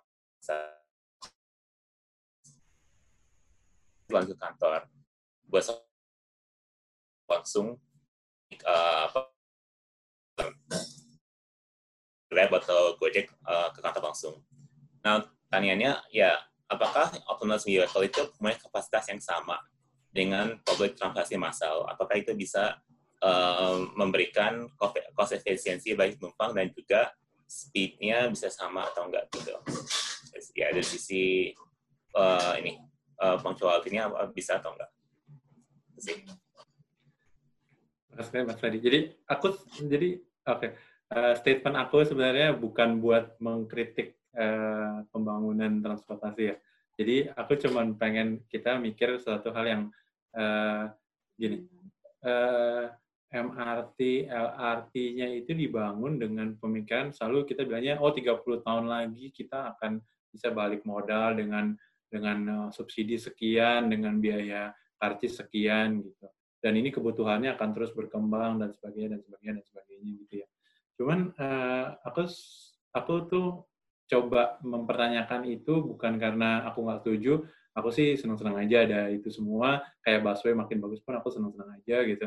Aku jadi bisa naik lebih lebih enak, gitu, lebih nyaman sekarang. Gitu. Tapi uh, kalau dibilang costnya lebih murah, kenyataannya uh, iya dan tidak, ya enggak. Bukan aku bilang iya dan tidaknya kenapa, karena toh disubsidi pemerintah. Ternyata uh, masyarakat kita pun belum mampu buat bayar full uh, biaya transportasi publiknya. Betul kan ya? Gitu maksudnya apa? Terus kalau dibilang itu kan banyak hal yang kita mesti pertanyakan gitu. Misalnya kayak LRT. LRT itu kan secara kapasitas harusnya lebih rendah jauh dibanding MRT ya. Karena itu kan itu perbedaannya setahu aku. Uh, nanti yang orang uh, tata kota ya silahkan ya. Cuman maksudnya aku, terus kenapa LRT yang dibikin malah dari luar kota misalnya gitu, yang memang trafiknya itu besar banget ya nggak sih? Kenapa bukan harusnya kapasitasnya yang gede? ya kan aku nah itu mungkin bagian dari kepentingan betul aku pertanyakan itu betul nah untuk aku bilangnya kalau kita mau transisi lebih cepat aset-aset ini nantinya mau dibawa ke mana gitu. kalau memang kita bisa uh, arrange ini dengan lebih efisien aset-aset ini terus nantinya gimana gitu apakah benar itu bisa sampai masa dia selesai di apa namanya di di depresiasi gitu ya 30 tahun 50 tahun ke depan uh, arrangement-arrangement lain dicoba dong gitu. Kalau aku sih bilangnya gitu. Yang tadi aku selalu bilang itu yang tadi gitu kayak kalau aku punya 10 bis, 20 bis uh, dari uh, pusat perbelanjaan di pinggir-pinggir kota, uh, efisien nggak? Enak nggak? Menurut aku sih enak-enak aja. Aplikator yang kayak saya Gojek, Grab itu bisa bisa jalan nggak? Tetap bisa jalan kan dari rumahnya nganterin ke pusat perbelanjaan. Itu kan uh, setiap hari tetap ada. Uh, bisnya itu jalan uh, kapasitasnya uh, lebih kecil betul. Tapi gini, aku bilangnya, kalau satu bis itu penuh 50 orang, kita nggak ganti berapa motor dan mobil. Berarti uh, kapasitas jalan kita masih cukup nggak sih kalau semua mobil itu uh, kita ganti jadi bis? Menurut aku masih cukup. Karena itu berarti kan seper 50 kurang lebih ya, atau dua seper 25 lah dari kapasitas yang kita punya sekarang. Kita kapasitasnya aja belum 100% banget banget gitu. Nah, cukup nggak? Cukup menurut aku. Nah, itu lebih gampang nggak? Hmm, menurut aku harusnya lebih gampang dibangun bangun infrastruktur yang 5 5 7 tahun ya gitu. Dan itu juga kenapa kita pakai busway gitu. Walaupun busway itu secara kapasitas sekali lagi lebih rendah lagi dibanding LRT bahkan kalau untuk menanganan uh, jumlah uh, apa traffic per, per jamnya gitu ya. Nah, berguna nggak sih buat yang penyedia jasa bus? Menurut aku berguna loh yang bus-bus yang kayak gitu, yang dari samping dan sebagainya. Uh, buat orang yang menengah menengah ke atas, menarik nggak sih? Menarik-menarik aja kok. Gitu. Kalau aku bisa nyaman. Uh, dibanding naik bus umum, kalau misalnya yang yang wanita harus ada ruang khusus wanita dan sebagainya, kalau bisa ada duduk dan arrangementnya bagus, wanita-wanita kan juga lebih lebih nyaman dan itu kan kalau udah di arrange dari awal, sama kayak kita request uh, uh, transport, kan jauh lebih enak gitu. Kita setiap hari tahu busnya ada di situ, kita naik yang itu, kita udah bayarnya lewat uh, aplikasi online, kita tahu tempat duduk kita, kurang lebih sebelahnya juga kita udah dijagain supaya lebih aman, dan satu bus itu misalnya ada connect-nya yang jagain juga. Kayak di busway lah, gitu, waktu dulu ya. Uh, enak nggak sih? Aku sih enak-enak aja, nyaman-nyaman aja aman juga, eh, nggak penuh-penuh banget, nggak desek-desekan, dan biayanya lebih murah nggak? Eh, bisa jadi lebih murah untuk untuk sekarang. Eh, efeknya langsung nggak kayak MRT? Enggak jawabannya, karena harus cukup banyak bis yang harus ada cukup banyak orang kalau dalam time frame-nya bangun MRT sama nyediain itu berhasil nggak sih? kok aku nggak yakin kalau nggak berhasil berhasil amat gitu kayak busway pun dari 2004 atau 2006 ya mulai uh, satu jalur dua jalur. Sekarang udah sekarang dalam berapa? 16 tahun udah ya? Bahkan sebelum 16 tahun dalam 12 tahun 10 tahun udah orang udah mulai makin banyak banyak makin banyak lagi yang pakai busway. Uh, kalau MRT-nya bangunnya berapa tahun? Kita dari perencanaan dari ini yang lanjutan di rute satunya itu bertahun-tahun juga. Bisa jadi 7-8 tahun lagi baru jadi tuh yang rute yang dari barat ke timur, timur ke barat itulah. Jadi kayak aku selalu, maksudnya aku bertanya kan, betul nggak sih itu solusinya? Uh, yang nggak tahu juga gitu. Mungkin juga aku salah untuk yang bis itu. Tapi uh, solusi alternatifnya itu sempat dipikirin nggak sih? Maksud aku gitu kalau udah dipikirin, kita udah cek biayanya dan uh, trade off cost uh, cost benefit analisisnya salah, ya silakan dengan gitu. Dan aku sih setuju-setuju aja dengan perkembangan transportasi publik yang makin bagus.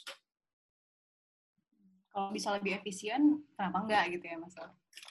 Ya, maksudnya aku kan bangun itu kan juga hmm. bangun itu implikasinya gini. Kita punya lima tahun, lima tahun itu macetnya kayak apa waktu dulu waktu belum ada MRT itu ya orang bilangnya ya udahlah karena emang udah macet juga Jakarta gitu. Tapi pada saat itu pun kita kan bisa bangun yang lain juga yang lebih temporary yang mungkin kayak tadi gitu ya. Mungkin juga busway-nya di, di, dikembangin lebih dalam lagi. Oke, aku nggak aku terbuka untuk itu gitu. Maksudnya cuman aku pengen maksudnya jangan sampai kita cuma bilang kayak oh ya kita pokoknya bangun ini ini solusinya gitu. Itu itu yang dari luar betul. Contoh dari luar negeri semuanya kayak gitu. Tapi kalau kita bisa loncat kenapa harus ngikutin yang di luar negeri? Kira-kira gitu sih kalau aku uh, coba nanya. Kalau memang nggak bisa, ya udah diikutin saja tidak apa-apa gitu. Tapi kalau bisa lancar, kenapa nggak? Itu udah pernah dicoba distudikan belum? Kalau belum, ya kenapa enggak? Kalau sudah ya nggak apa gitu. Tapi aku pengen tahu justru gitu ya. Gimana sih kalau udah distudikan kira-kira hasilnya? Oke. Okay. Gimana, Mas Freddy? Oke okay, Oke ya. Seru banget karena kita dapat insight dari berbagai macam nih, dari yang uh, mungkin ber bersinggungan langsung dengan ke pembuat kebijakan, dari yang uh, si pengusahanya juga gitu. Tapi kayaknya kita harus sampai di sini dulu sayangnya. Udah hampir udah sejaman lebih nih kayaknya kita ngobrol ya Mas Joshua.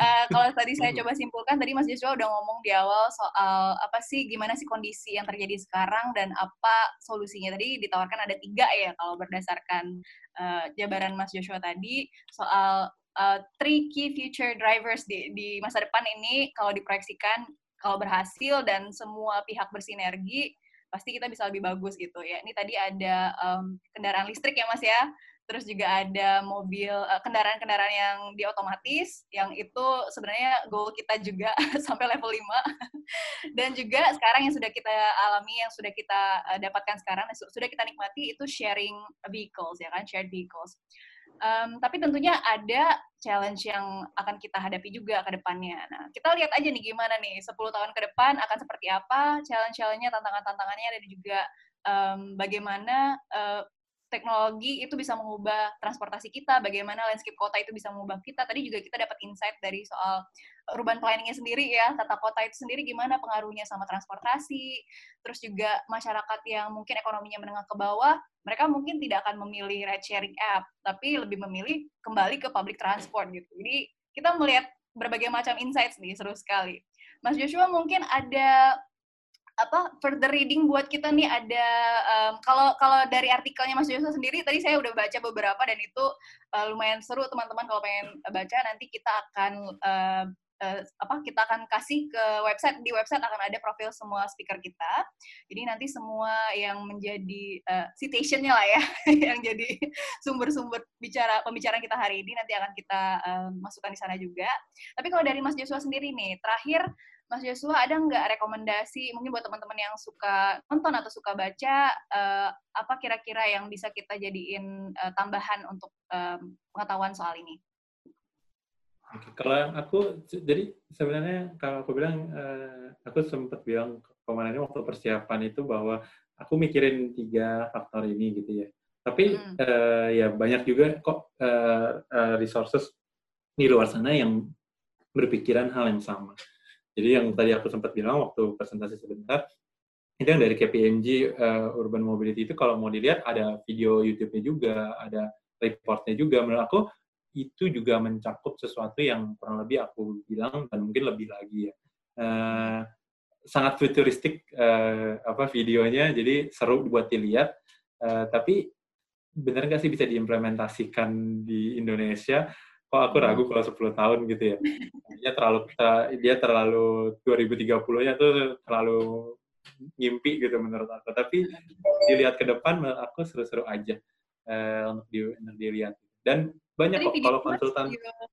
um, nama ininya, nama medianya? Uh, bisa aku sih nge di Google ya pokoknya uh, feature urban mobility 2030 tapi dari KPMG ya. Uh, tapi banyak kok dari konsultan-konsultannya juga mereka bikin semua tentang itu. Uh, kalau yang aku ngelihatnya lebih, aku cuma mau itu sih yang kurang lebih ya uh, further readingnya. Aku nutup dengan mungkin dua hal. Satu, teknologi itu kan berkembang terus uh, dan kita menuju ke arah yang tadi kita ceritain gitu ya. Dan sebanyak report-report juga setuju.